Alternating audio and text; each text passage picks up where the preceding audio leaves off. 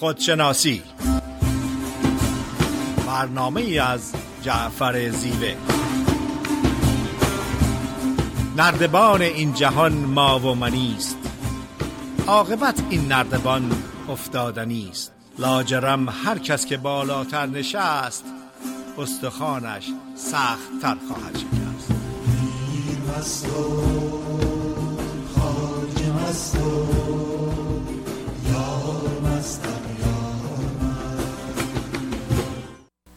رو کنم خدمت شنوندگان عزیز رادیو بامداد. صدای ما رو از استودیوی رادیو بامداد در شهر ساکرامنتو کالیفرنیا میشنویم.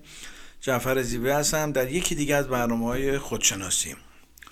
موضوع خودشناسی که امروز می‌خوام خدمتون ارز کنم انواع تاثیر سطوح آگاهی در رفتار آدمیه یعنی می‌خوام ببینیم که ابتدا سطوح آگاهی آدمی چیه و این سطوح آگاهی چه تأثیری در رفتار ما داره.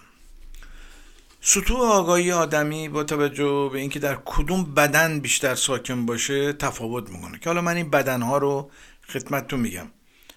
اول بدن جسمانی ما هستش. بدن جسمانی ما نیازهای طبیعی داره نیاز به تغذیه داره نیاز به خواب داره تولید مثل داره گرما داره محافظت از سرما داره. یه مکانی باشه که زندگی بکنه لباسی باشه.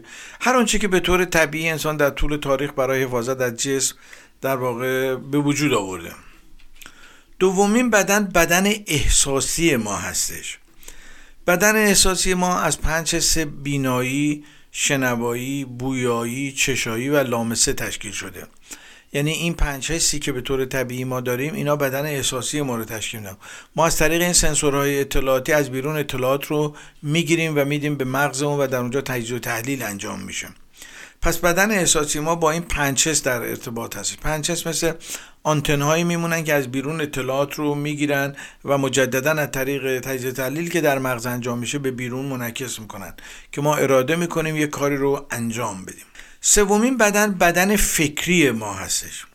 یعنی چی؟ یعنی از طریق اون پنچس اطلاعاتی که میادش تو ذهن ما این اطلاعات خام هستش. بعضی مواقع فکر ما یا ذهن ما به این اطلاعاتی که به ذهن ما مثل چیزایی اضافی می‌کنه. ترکیب می‌کنه تجزیه و تحلیل می‌کنه. افکار جدید به وجود میاره. یا اگر افکار منفی باشه می‌تونه تبدیل به افکار مثبت بکنه یا اگر افکار مثبت باشه می‌تونه تبدیل به افکار منفی بکنه. این توانیه که بدن فکری ما در واقع داره. می‌تونه فکرهای موهوم درش به وجود بیاد می‌تونه فکرهای یاوه درش به وجود بیاد می‌تونه فکرهای خوب درش به وجود بیاد. اینکه ما چگونه از این بدن استفاده کنیم به اختیار ما هست. به میزان مطالعه ما به میزان نوع تحصیلات ما به میزان معاشرین ما. اینا چیزهایی هستش که می‌تونه کمک بکنه در جهت تقویت و تولید فکرهای خوب منطقی که بتونه در واقع راهکشای ما در مشکلات زندگی باشه. اکثر اونایی که با مشکلات عدیده ای روبرو هستن از این بدن کمتر استفاده می‌کنن. لذا قادر نیستن مشکلات زندگی رو تجزیه تحلیل بکنن تا بتونن تصمیم منطقی رو بگیرن. چهارمین بدن بدن ذهنی ما هستش. بدن ذهنی در واقع اون ظرفی هستش که فکر درش وجود داره. یعنی اگه ما ذهن رو به یک ظرف تشبیه بکنیم فکر موادی هستش که درون اون ذهن میریزیم. منتها این کاسه ذهن در واقع خودش می‌تونه اون افکار با هم ترکیب بکنه می‌تونه تجزیه تحلیل کنه می‌تونه افکار جدید به وجود بیاره می‌تونه یه تعداد افکار رو بزنه کنار. خاصیت ذهن این هستش. همه کاری می‌تونه روی این افکار انجام بده. بستگی به انتخاب و آگاهی ما داره که چه تمایلی داریم و به چه نوع فکر یا اندیشه گرایش داریم. پنجمین بدن بدن عاطفی ما هستش. این بدن مستقیما با فطرت ما یا به تعبیری با کودک درون ما در ارتباط هستش.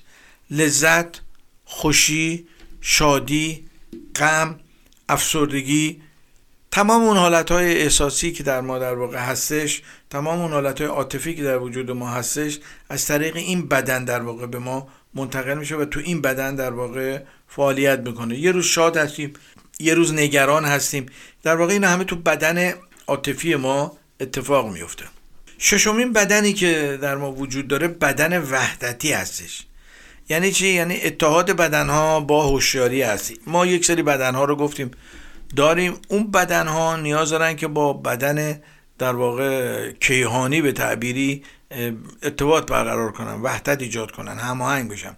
کار بدن وحدتی این هستش که اون بدنها رو با هم متحد کرده تا بتونن با بدن در واقع کیهانی ارتباط برقرار کنن. یک نوع وحدت در واقع بین بدنهای پایین و بدن کیهانی ایجاد بشه. احساس همبستگی با دیگران کار این بدنه. ایثار کردن گذشت کردن بخشش مرگ بر عقاید و باورهای متعصبانه اینا همه چیزهایی هستش که در واقع کار این بدن هستش. یعنی فانی شدن در بدن کیهانی. ما چون در درون یک بدن بزرگ زندگی می‌کنیم. ما یک بدن کوچیک هستیم با بدنهایی که در وجود خودمون هست مجموع اینا در یک بدن بزرگتری به نام بدن کیهانی داره زندگی می‌کنه و کار این بدن وحدتی ارتباط اون بدنهای کوچکتر در وجود ما با بدن کیهانی هستیم. پیوستگی ما به هستی آگاهی به تکسر افکار آگاهی داشته باشیم که ذهن ما فکر تولید می‌کنه. وقتی ما با هستی ارتباط برقرار می‌کنیم یک سری سوال ها در ذهن ما میاد. یک سری ابهام ها به وجود میاد یک سری امیدها به وجود میاد. حیرت شگفتی این همه چیزهایی هستش که در ذهن ما به وجود میاد و ما این بدن تلاش می‌کنه که این وحدت رو بین ما و در واقع کیهان ایجاد بکنه. لحظاتی رو کمک می‌کنه که از فکر در واقع غیبت پیدا کنیم فکر رو بتونیم ازش رها بشیم جدا بشیم تا بتونیم با اون بدن کیهانیمون ارتباط برقرار کنیم. هفتمین بدن بدن روحی ما هستش که در واقع تولید عشق احساس وحدت و یگانگی با تمام موجودات و طبیعت و هستی در واقع کار این بدن روحی هستش. هماهنگ کننده در واقع بدنهای سطح پایینتر و بدن کیهانی با خودش هستش. چون روح در واقع تسلط به تمام اینها داره می‌تونه حتی بدن کیهانی رو هم در خودش جا بده. اینکه عارفان میگن که تو جهان هستی و جهان تو هستی همین هست اشاره به این بدنه. در بدن روحی ما می‌تونه جهان جا بگیره و ما می‌تونیم هستی رو در وجود خودمون در واقع جا بدیم. با کنترل و پاک کردن سه بدن اول و دادن خوراک به سه بدن بالاتر. در واقع اون سه بدن اولی که ما داشتیم بدن جسمی بودش بدن فکری بودش بدن ذهنی بودش. اینا رو بیاریم با بدن عاطفی با بدن روحی اینا رو در واقع هماهنگ بکنیم. سه بدن پایینی با سه بدن بالایی در واقع هماهنگ میشه که با هفتمین بدن که بدن روحی هستش کارش هماهنگی این شش بدن با هم هستش. و این هماهنگی دائما در وجود ما داره اتفاق میفته. ممکنه تا حالا اصلا بهش توجه نکنیم ولی هر یک در هر یک از این کیفیت ها که ما قرار می‌گیریم در واقع در سطح یک بدن قرار می‌گیریم. اینکه ما در کدوم بدن قرار بگیریم می‌تونیم اختیاری این کار بکنیم. منتها زمانی که حواسمون نیستش زمانی که اسیر شرطی ها میشیم ما ناخداگاه بدون که خودمون بخوایم بر اساس محرک های بیرونی به یکی از این بدن ها منتقل میشیم. مثلا توجه به حرف دیگران ما رو می‌بره تو بدن فکری فکرهای علکی می‌کنیم فکرهای بیخودی می‌کنیم. یا یه کسی پشت سر ما حرف می‌زنه بدن احساسی ما آسیب می‌بینه بدن عاطفی ما آسیب می‌بینه. ما می‌تونیم با کنترل کردن این بدن ها از طریق افکارمون از طریق ذهنمون از طریق احساسات و عواطفمون مدیریت کردن بر اینها می‌تونیم در واقع کنترل بدن ها رو داشته باشیم و در هر جایی که لازمه از این بدن به موقع استفاده اونجایی که لازمه از منطق استفاده کنیم از بدن خاص خودش استفاده می‌کنیم اونجایی که لازمه از احساسات عواطف استفاده کنیم از اون بدن احساسی عاطفی استفاده می‌کنیم. مدیریت بر این بدن ها در واقع هنر زندگی کردن هستش. مولانا جالب میفرماید تو مصنوی میگه پنج حسی هست جز این پنج آن چو زر سرخ و این حس ها چو حس ابدان قوت ظلمت می‌خورد. حس جان از آفتابی میچرد. گاه خورشیدی و گه دریا شوی. گاه کوه قاف و گه انقا شوی. یعنی اون حالت هایی که در وجود ما اتفاق میفته مولانا اعتقاد داره که ما یه پنج حسی آشکار داریم که همین حس بویایی چشایی بینایی لامسه. اینا در واقع اون پنج حسی هستش که شنوایی اینا اون پنج حسی هستش که ما به طور فیزیکی باشون با جهان بیرون ارتباط برقرار می‌کنه اطلاع دادن. مولانا یه پنج حسی هم در درون ما هستش که در واقع اون پنج حس درونی جنسش در واقع از زر سرخه. جنسش بالاتر از این پنچس بیرونی هستش و این پنچس درونی با این پنچس بیرونی هماهنگ هستن. که اون پنچس خب با احساسات ما با عواطف ما در ارتباط هستش که در رابطه با بدنها خدمتتون عرض کردم. خب اگر موافق باشین یه آهنگی رو گوش میدیم و در بخش دوم در خدمت شما هستیم. چشم تو خواب می‌رود یا که تو ناز می‌کنی. نیو خدا که از دقل چشم فراز می‌کنی آمده ای که راز من بر همگان بیان کنی. وان شه بی نشان را جلوه دهی نشان کنی. دوش خیال مست تو. آمد و جام بر کفش گفتم می نمی‌خورم گفت مکن زیان کنی. با همگان پلاس و کم. چمنی پلاس هم. خواست بک نهان منم. راست من نهان کنی. گنج دل زمین منم سرچنهی تو بر زمین. قبله آسمان منم رو چه به آسمان کنی؟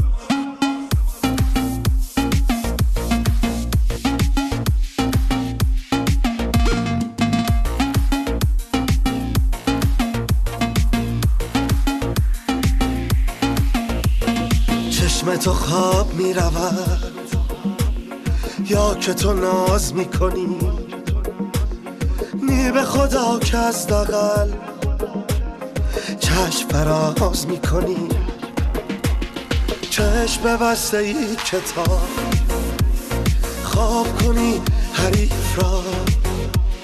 چون که به خفت بر زرش دست راز می کنی با همگان پلاس و کم با چمنی پلاس هم. خواست بک نهان منم. راست من نهان کنی. گنج دل زمین منم. سرچنهی تو بر زمین. قبله آسمان منم. رو چه به آسمان کنی؟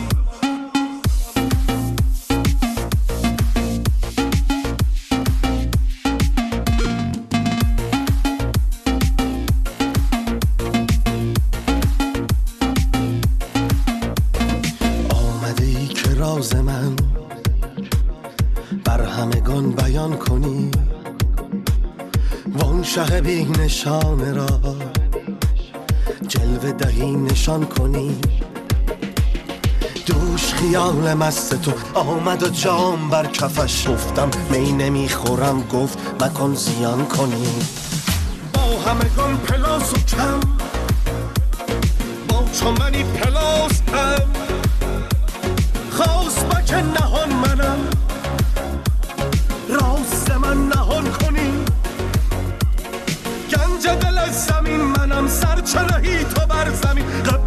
آسمان منم رو چه آسمان کنی با سلام مجدد خدمت شنوندگان عزیز رادیو بامداد. در بخش دوم برنامه خودشناسی هستیم با موضوع تاثیر در واقع انواع سطوح آگاهی در رفتار آدمی. من انواع بدنها و سطوح آگاهی که در بدنهامون وجود داره رو خدمتتون عرض کردم. در این بخش می‌خوام انواع رفتار آدمی رو بگم. بعدها تاثیر و مضراتش رو هم خدمتتون عرض می‌کنم موانعش رو هم خدمتتون عرض می‌کنم. آدمی سه نوع رفتار من تقسیم بندی کردم داره. رفتار درون ریز افرادی که درون ریز هستن افرادی که رفتار برون ریز دارن و افرادی که رفتار متعادل دارن. من این سه رفتار رو در خدمتتون میگم. علائم و نشانه هاش رو میگم. هر کدوم از ما در یکی از این رفتارها در واقع میگنجیم یا ترکیبی از این رفتارها هستیم. اول نشانه های رفتار آدم درون ریز آدم درون ریز کسی که خجالتیه. یعنی حرفش رو نمی‌تونه بدن همه چیزا در درون خودش نگه میداره ترسو و محافظه کار هستش. اصولا اهل ریسک کردن نیستش. تلاشی برای تغییر محیط نمی‌کنه میترسه محیط تغییر پیدا بکنه. همیشه دوست داره محیط ثابت باشه و طبق نظر اون رفتار کنه. چون جرأت تغییر محیط رو نداره. قافل از اینکه زندگی دائما چالش ها و تغییرات هستش. حالت انفعالی داره منفعله. منتظر میمونه اولا اول دیگران یه کاری بکنن بعد اون کارو بکنه. در جمع ها و در گروه ها وای میشه ببینی دیگران چیکار می‌کنن.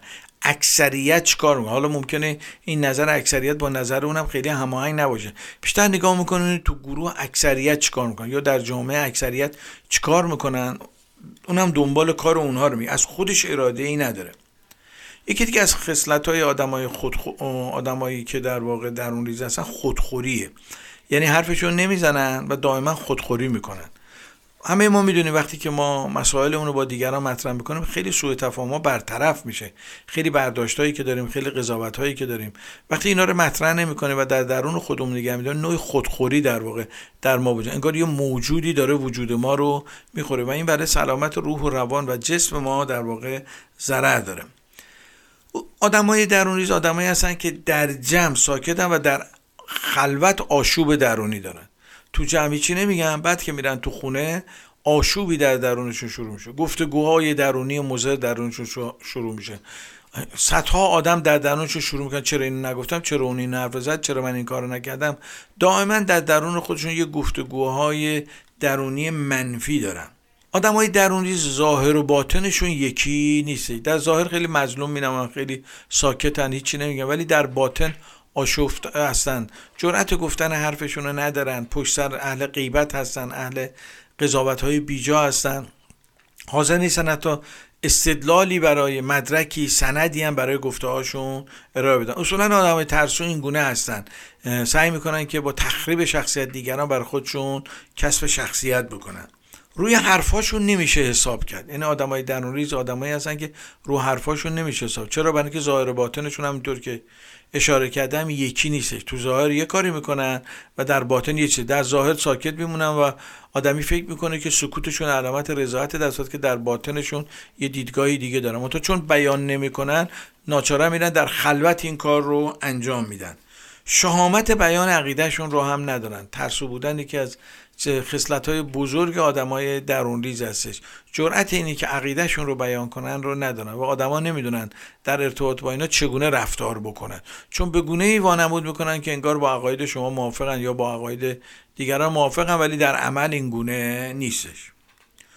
دوم نشانه های رفتار آدم برون ریز آدمی که رفتارش رو آشکار می‌کنه در درون خودش نگه نمیداره. من اسم این افراد رو گوشم برون ریز حالا نشانه های اینا چی هستش؟ خیلی پرحرف هستن اینا. وراج هستن. دائما دارن حرف نان استاپ صحبت می‌کنن. بدون توقف اینا شروع می‌کنن صحبت کردن.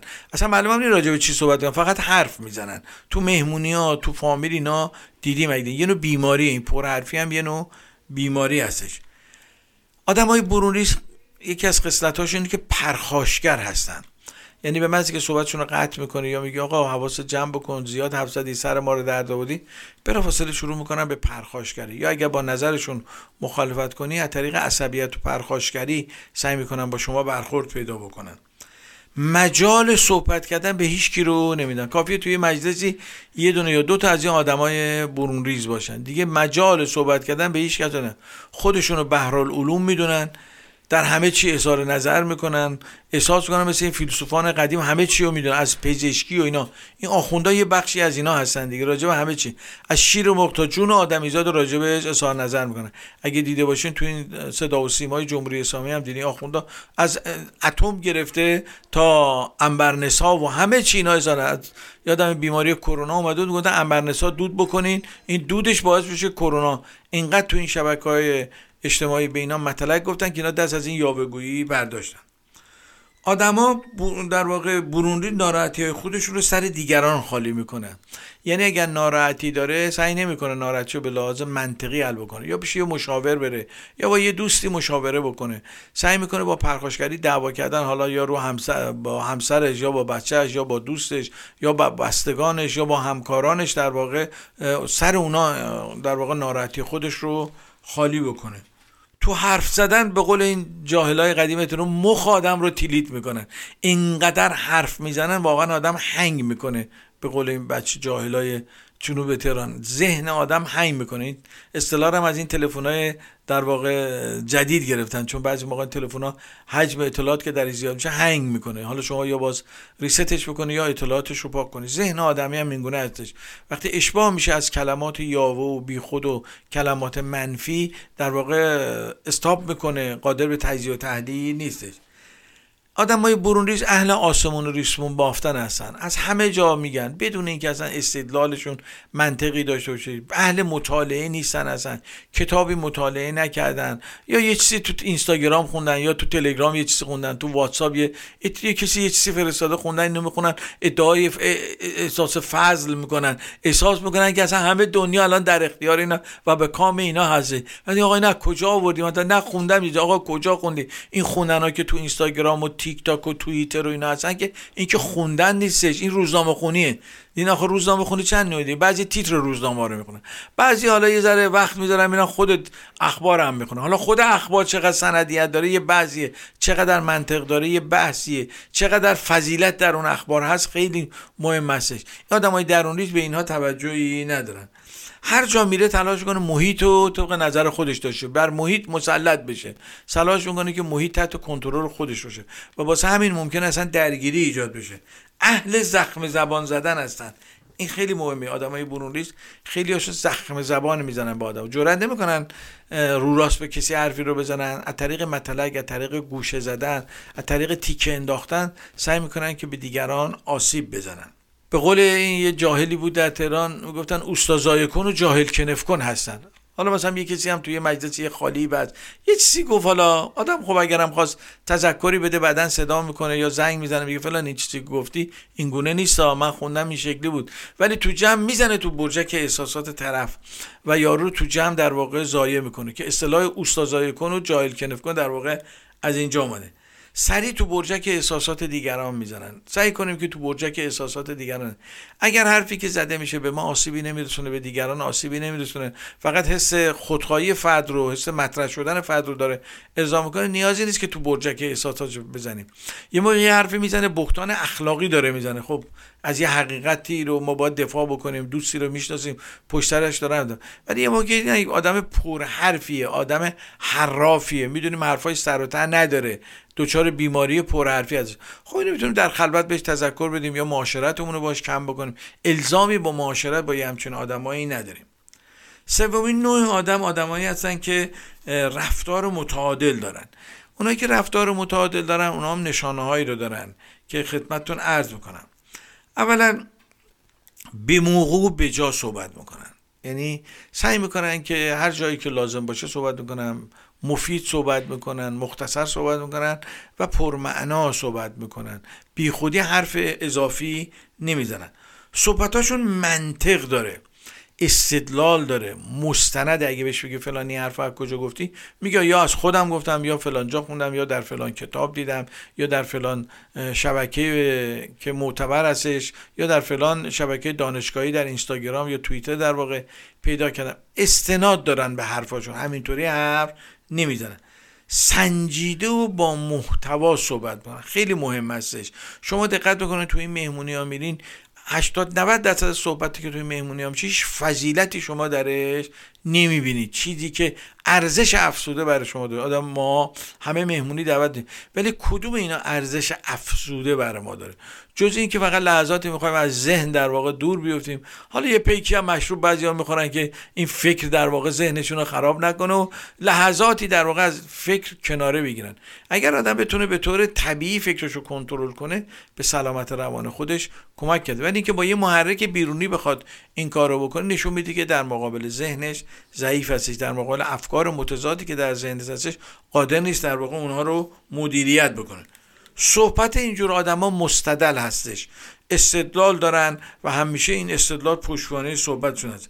اهل مقالطه و گندگویی نیستن. بعضیا دیدین حرفایی می‌زنن که اصلا به گروه خونشون به قول بچه ها نمی‌خوره. یه چیزایی میگن چیزای عجیب غریب میگن. یه خالیایی میبندن تو این جلسه آدم تد... فقط می‌خوان که خودشون رو مطرح بکنن. آدم متعادل این کار رو نمی‌کنه. کسی که رفتار متعادل داره گفتارش هم متعادل هستش. با موقعیت اجتماعیش با شرایط اقتصادیش با اون که در جامعه داره سعی می‌کنه در حد و توان خودش صحبت کنه. چیز غیر واقعی از خودش ارائه نمیده. یکی از چیزایی که آدمایی که رفتار متعادل دارن با کسی که بالای 50 درصد تفاهم نداره نشست و برخواست نمی‌کنه. حالا ممکنه بر اساس تصادف آدم در جای بحث و جدل نمی‌کنه. چرا؟ برای که شما بالای 50 درصد با کسی تفاهم نداری اگه بحث بکنید منجر به جدل خواهد شد. یکی از روش هستش که خود من سعی می‌کنم ازش استفاده بکنم چون اطلاف وقته. ماها شخصیت همون شکل گرفته. شخصیت همون چیزی با یه جلسه با یه حرف تغییر پیدا بکنه. با سعی کنیم کسانی رو پیدا بکنیم که بالای 50 درصد باشون تفاهم داریم. اولین قدم رسیدن به آرامش هستش در محیط اجتماعی. اینکه بریم آدما رو پیدا کنیم باشون بحث کنیم جدل کنیم دعوا کنیم آرامشمون از دست میدیم. سیستم عصبیمون آسیب می‌بینیم آدمایی که رفتار متعادل دارن مغرور به دانسته هاشون نیستن. این خیلی مهم هستش ما یه سری دانستگی هایی رو کسب می‌کنیم مدرسه میریم دانشگاه میریم کتاب می‌خونیم با کسانی میشینیم پا میشیم. خب اینا یه اطلاعاتی در ذهن ما میاد ولی نباید به این اطلاعات ما مغرور بشیم. چون این اطلاعات ابزار دست ما هستن برای تعامل با دیگران. نه اینکه صدی باشن نه اینکه وسیله باشن برای فخر فروشی ثروت شهرت اجتماعی. اینا اگر در جهت انسانیت به کار بره فایده داره. اگه در جهت انسانیت به کار نره ما را توده های مردم دور بکنه. بنده فقط با یه طبقه خاصی معاشرت بکنم. چون فکر می‌کنم که با طبقات پایین نباید. انسان های ماندگار کسانی بودن که با طبقات پایین تر از خودشون معاشرت کردن با طبقات اجتماعی مختلف در واقع ارتباط برقرار کردن چون به میزانی که ما با طیف های مختلف اجتماعی برخورد پیدا می‌کنیم رشد انسانی در ما بیشتر میشه. اون چی که مسلمه انسانی که رفتار متعادل داره می‌دونه هر شکستی که به هر کس می‌رسه از خودشه. باور داره که انسان موجودی مختدر توانا اگر اتفاقی براش میفته به دلیل ناآگاهی خودشه به دلیل عدم مدیریت عدم شناخت عدم آگاهی. لذا سعی نمی‌کنه دیگران رو متهم به شکست بکنه. سعی می‌کنه به هر چی که میگه عمل بکنه. یعنی حرفی رو بزنه که در حد توانش باشه. این خیلی نکته مهمیه آدمی که رفتار متعادل داره سعی می‌کنه که صحبتهایی رو بکنه که بعدها بتونه در خلوت هم اونها رو انجام بده. چون اگر آدمی حرفی رو بزنه ولی در خلوت نتونه اون انجام بده خب دچار تضاد میشه. چرا بایستی من در یه حرفی رو در یه محولی در یه جایی بزنم که بعدا نتونم پای این حرفم بیستم همیشه سعی می‌کنه آدم متعادل حرفی رو بزنه که بتونه پای حرفش بیسته. و یه همچین آدمی مورد احترام دیگران هم هست. ولی اینکه با عقیدهش مخالف باشم میگم فلانی حرفش با عملش می‌خونه. حالا ممکنه ما با عقیدمون باهاش مخالف باشه. ولی آدمی که حرفی رو که می‌زنه پای حرفش میسته. می‌دونه که حوادث روزگار همش در اختیار خودش نیست. آدم متعادل این رو آگاهی داره. که هر اتفاقی که در زندگی میفته الزاما نیست که این بتونه کنترل کنه. بخشی از حوادث در زندگی هستن که کنترلش از دست اون خارجه. سعی می‌کنه صبوری پیشه بکنه و اجازه میده که زمان این رو در واقع حلش بکنه. نقش بازی نمی‌کنه. هم عرفانی باشه هم اجتماعی باشه. هم ما لازم داریم. ما این افکار رو لازم داریم. ولی بایستی یک رفتار در ما ارجعیت پیدا کنه. چون آدمایی که با ما معاشرت می‌کنن بدونن که نهایت در واقع انتخاب ما چی هستش. ما همه اهل علم هستیم اهل کتابخونی هستیم اهل معاشرت اجتماعی هستیم اهل تفریح هستیم. ولی اینکه کدوم یک برای ما اولویت داره این میشه شناسنامه ما. و آدمایی که با ما معاشرت می‌کنن بدونن که ما چیکار می‌کنیم. مثل کسی که داره رانندگی می‌کنه. هی دائما بخواد لینش عوض کنه. راهنمای چپ بزنه راست بره. راهنمای راست بره چپ بره. خب این آدمایی که دارن پشت رانندگی می‌کنن دچار مشکل میشن.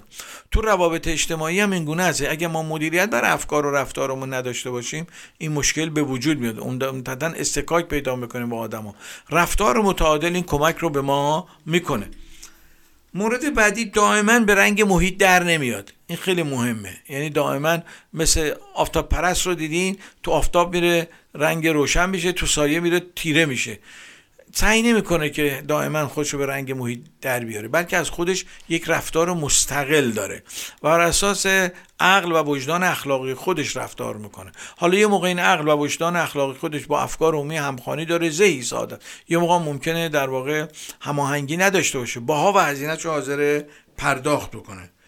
رفتار بایپورال یعنی دوگانه. بایپورال دیسوردر یک رفتار دوگانه هستی که تو روانشناسی در این دههای اخیر در واقع کش کردن. انسانهایی که به قول قدیمی ها مودی هستن. یه ساعت یه جوری یه ساعت دیگه یه جوری. یه روز یه جور فردا یه جوری. شما نمی‌دونی که آیا این فردا یا پس فردا چگونه رفتار می‌کنه. خب اگر موافق باشین با یه آهنگی گوش می‌کنیم و در بخش دوم در خدمت شما هستیم.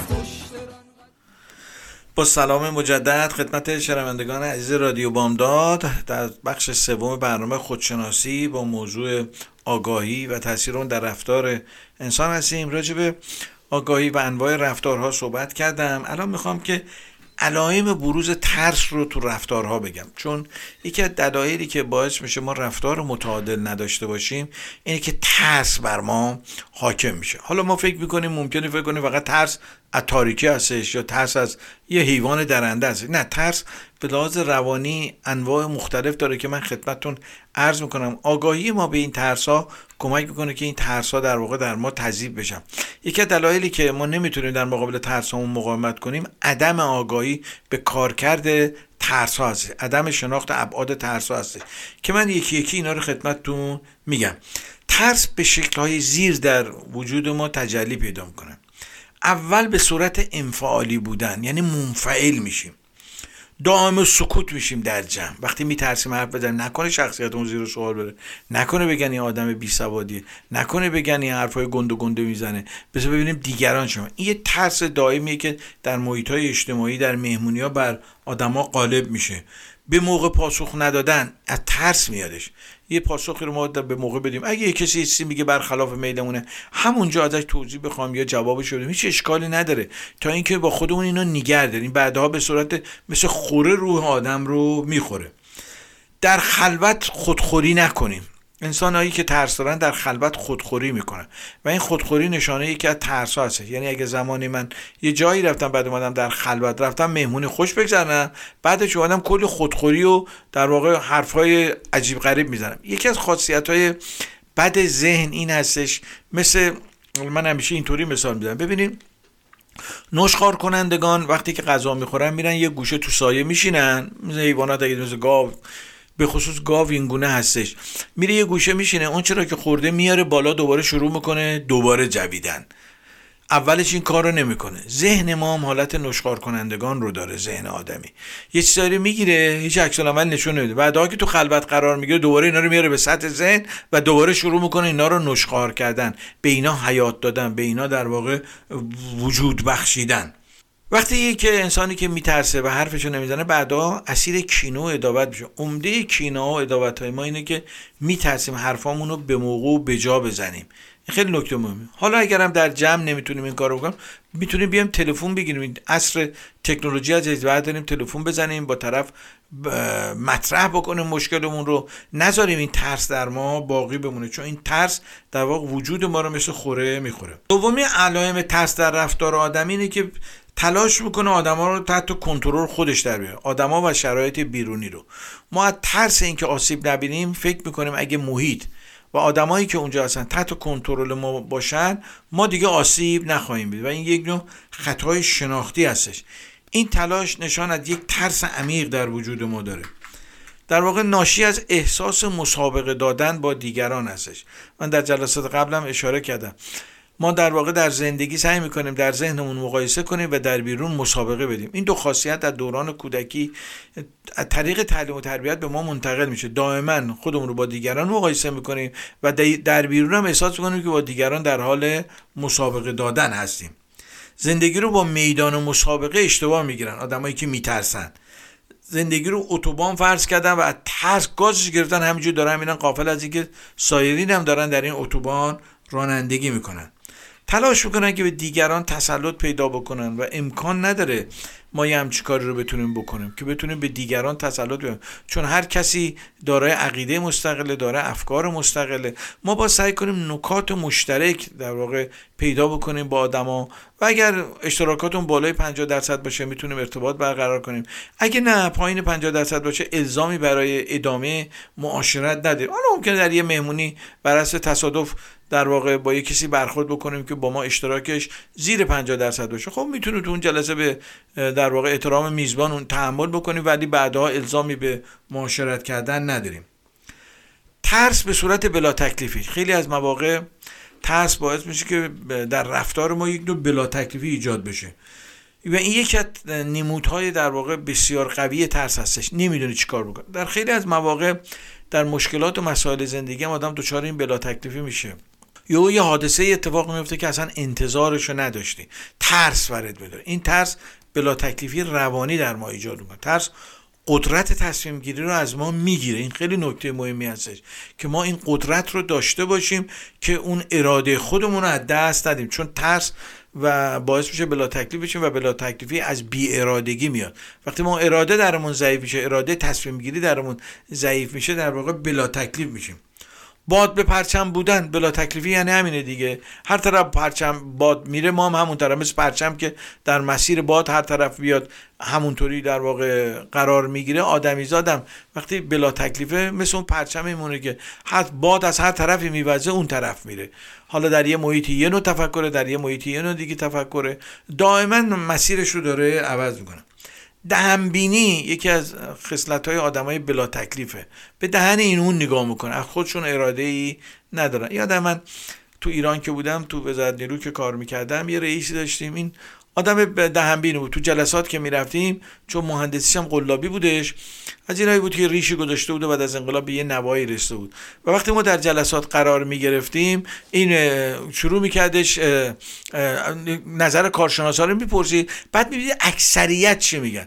دیگه بچه ها اسمش گشتن آقا رضا نقاش چون اسم کوچکش هم رضا بود. می‌گفتن آقا رضا نقاش یعنی همه رو می‌خواست رنگ می‌کنه. با دو در بازی و چاخان و کلک می‌خواست اون مؤسسه رو در واقع اداره بکنه. آخرش هم باعث ضرردهی شدش. اینجور آدمای بلا تکلیف تکلیفشون با خودشون و دیگران مشخص نیست. دائما در یک استراب مزمن به سر می‌برن. اگه دائما در استراب هستیم اگه دائما در نگرانی هستیم اگه دائما در ترس هستیم ما در واقع بلا تکلیفیم با خودمون. تکلیف خودمون رو با خودمون روشن نکردیم. دائم الاستراب بودن من اسمشو گوشتم دائما حرفای تکراری می‌زنن. سومین چیزی که ترس در ما ایجاد می‌کنه در رفتار آدمی سرزنشگری هستش. کافی دوست یا همسر یا یه کسی یه اشتباهی بکنه. دیگه اینقدر اینا رو ملامت می‌کنن از زندگی سیرشون می‌کنن. سرزنشگری یه مکانیزم دفاع روانی منفی هستش. آدمایی که در درون ضعیف هستن با سرزنش کردن دیگران با دیدن عیب دیگران. هیچ کدوم ما آری از عیب نیستیم. منتها عیب تو مسائل اخلاقی مطرح هستش. میگن فلانی آدم بدیه فلانی آدم خوبیه. حالا با شما اختلاف سیاسی داره. این در نیست که آدم بدی باشه آدم خوبی باشه؟ آدم بد یا آدم خوب جنبه اخلاقی داره. اگه که فساد اخلاق داره آدم. ولی اگر با ما اختلاف سلیقه داره اختلاف نگاه داره ما نباید بگیم فلانی آدم بدیه. و ناخداگاه شما می‌بینید در محاورهای روزمره ازش استفاده میشه. پس گفتم کسی که در واقع ترس بر رفتارش حاکمه یکی از واکنش هایی که خودش نشان میده سرزنشگری هستش. منتظره تا یه کسی اشتباه بکنه یه خوراک دستش بیاد. تلفن هم که می‌زنه بین اون چه خبر؟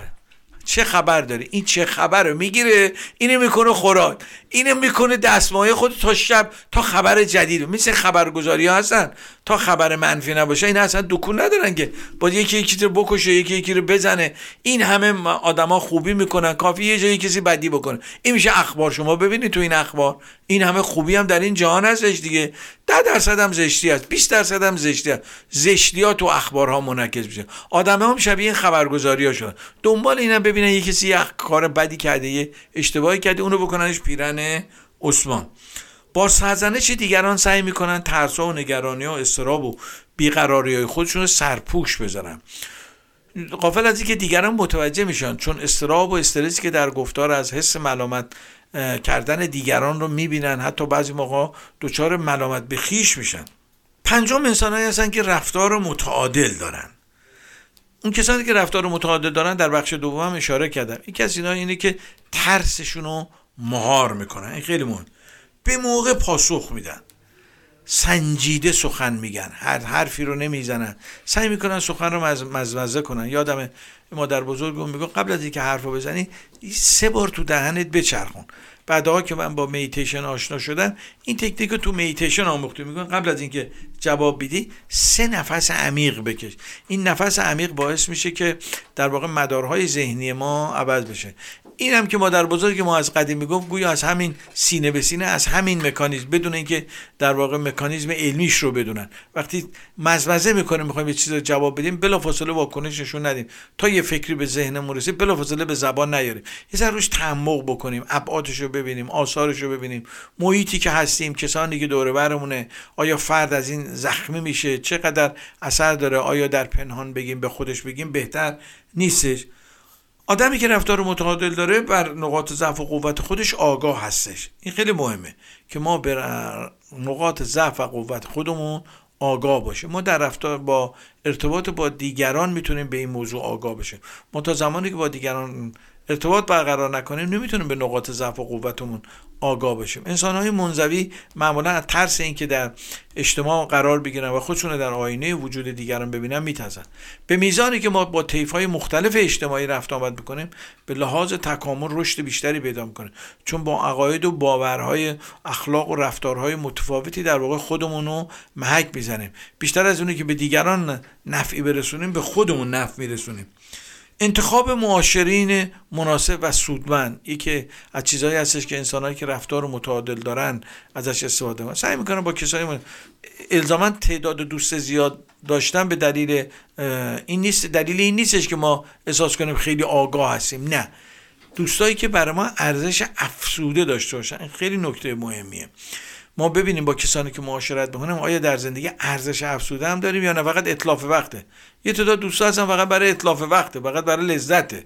خب لذت عمقی نداره. من همیشه لذت گفتم کف روی آب بمونه. دوامی نداره. حباب دوامش از کف بیشتره.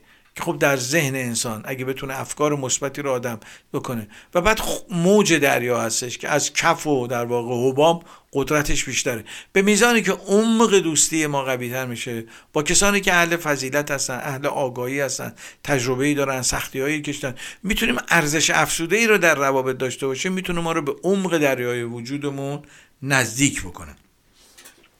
عدم تغییر رفتاری. یعنی چی؟ یعنی مودی نیستن. دائما رفتارشون تغییر نمی‌کنه. الانشون با روز قبلشون خیلی فرقی نمی‌کنه. با روز قبلشون بر... این به معنای نیست که ما رشد پیدا نمی‌کنیم. ما رشد پیدا می‌کنه. ولی اینکه امروز یه چیزی میگیم فردا یه دیگه میگیم اینو بهش میگن هوروری مذهب تو این قدیمی ها می‌گفتن. دائما عقیدمون داره عوض میشه. ما برای رشد نیاز داریم. ولی بیس نگاهمون به زندگی به طور مثلا انسانی فکر کردن چیزی نیست که ما دائما تغییر بدیم بلکه درش رشد پیدا می‌کنیم. راهنمای چپ نمی‌زنن راست برن یا راهنمای راست بزنن چپ بزنن. دائما موضعشون رو تغییر نمیدن. نهایتا چیزی که من می‌خوام بگم مقایسه ترس و امید و عشق هستش. هم ترس هم امید و هم عشق در یه چیز مشترک هستن. هر سه باور دارن که قرار چیزی اتفاق بیفته. یه بار دیگه تکرار می‌کنم. هم ترس هم امید هم عشق. در سه باور این سه باور در یه چیزی مشترک هستن و اونی که قرار یک اتفاقی بیفته. در ترس آدمی منتظر اتفاق ناگوار بیفته. وقتی از ساحت ترس هسته. وقتی در ساحت امید و عشق آدم قرار داره منتظر انتخاب خوب هستش اتفاقای خوب هستش. چقدر خوبی که ما در ساحت در واقع عشق و امید زندگی کنیم تا در ساحت ترس زندگی بکنیم و زندگی رو برای خودمون و دیگران ناگوار بکنیم. ناامیدی و ترس در واقع همون جهنم ذهنی هستن که اینکه ادیان گذشته ادیان در گذشته می‌گفتن که جهنم و بهش جهنم بهش در ذهن انسان هستش. امروز میتیشن روانشناسی این رو میگه.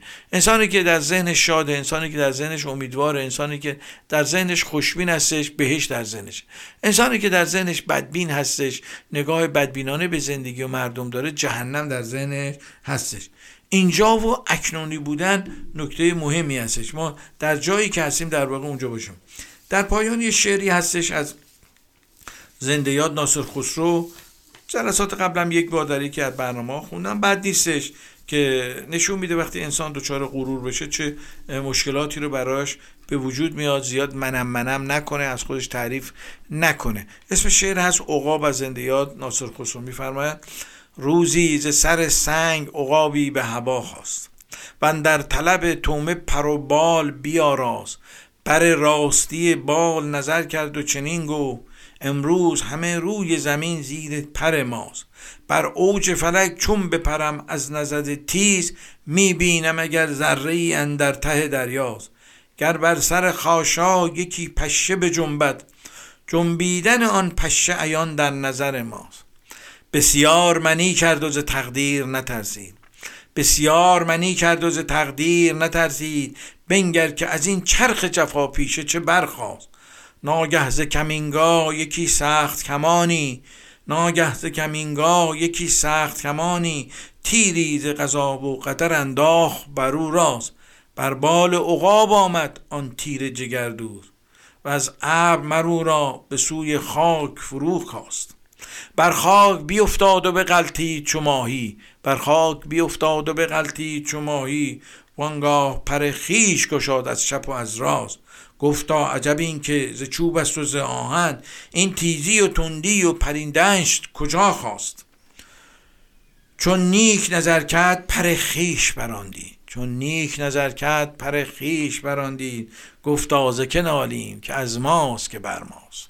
شما به این زیبایی به این قشنگی اون چه که بر انسان می‌رسه از افکار و اندیشه های خودش هستش. این خیلی مهم هسته هر چقدر در درونمون قوی باشیم هر چقدر در درونمون خوشون باشیم امیدوار باشیم آسیب کمتری از وقایع اجتماعی می‌بینیم. خب به پایان برنامه رسیدیم. شما رو به خدای بزرگ میسپارم. روز خوش.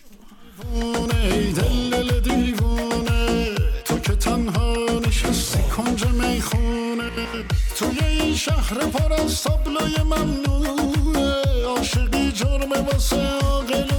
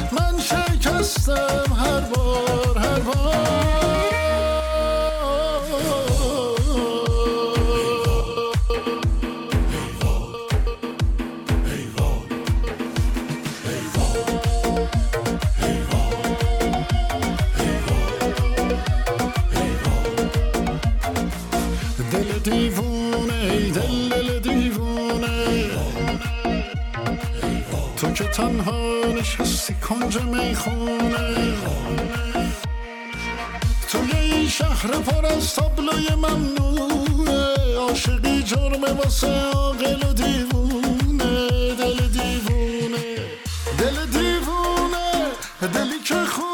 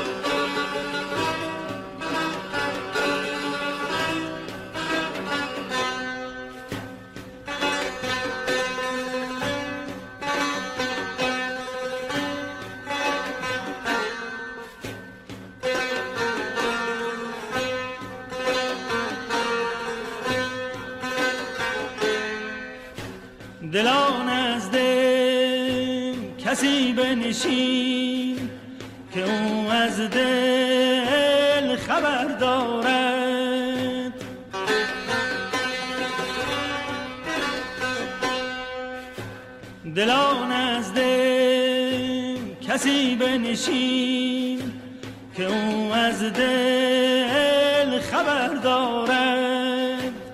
به زیر آن درختی رو که اون گل های تر دارد.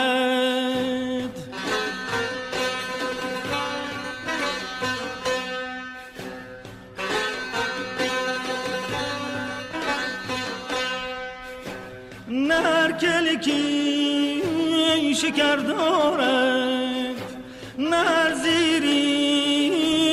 بردارد نر چشمی نظر دارد نر بحری گوهر دارد.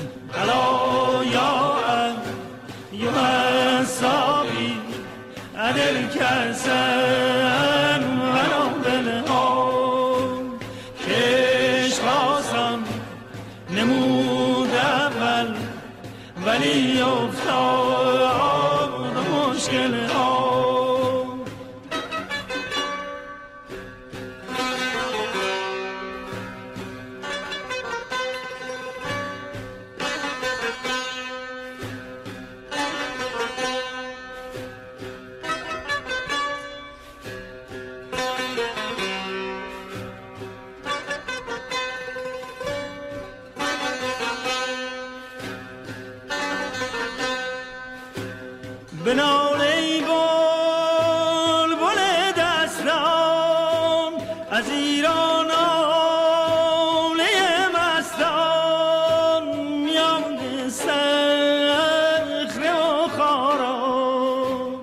اثر دارد اثر دارد.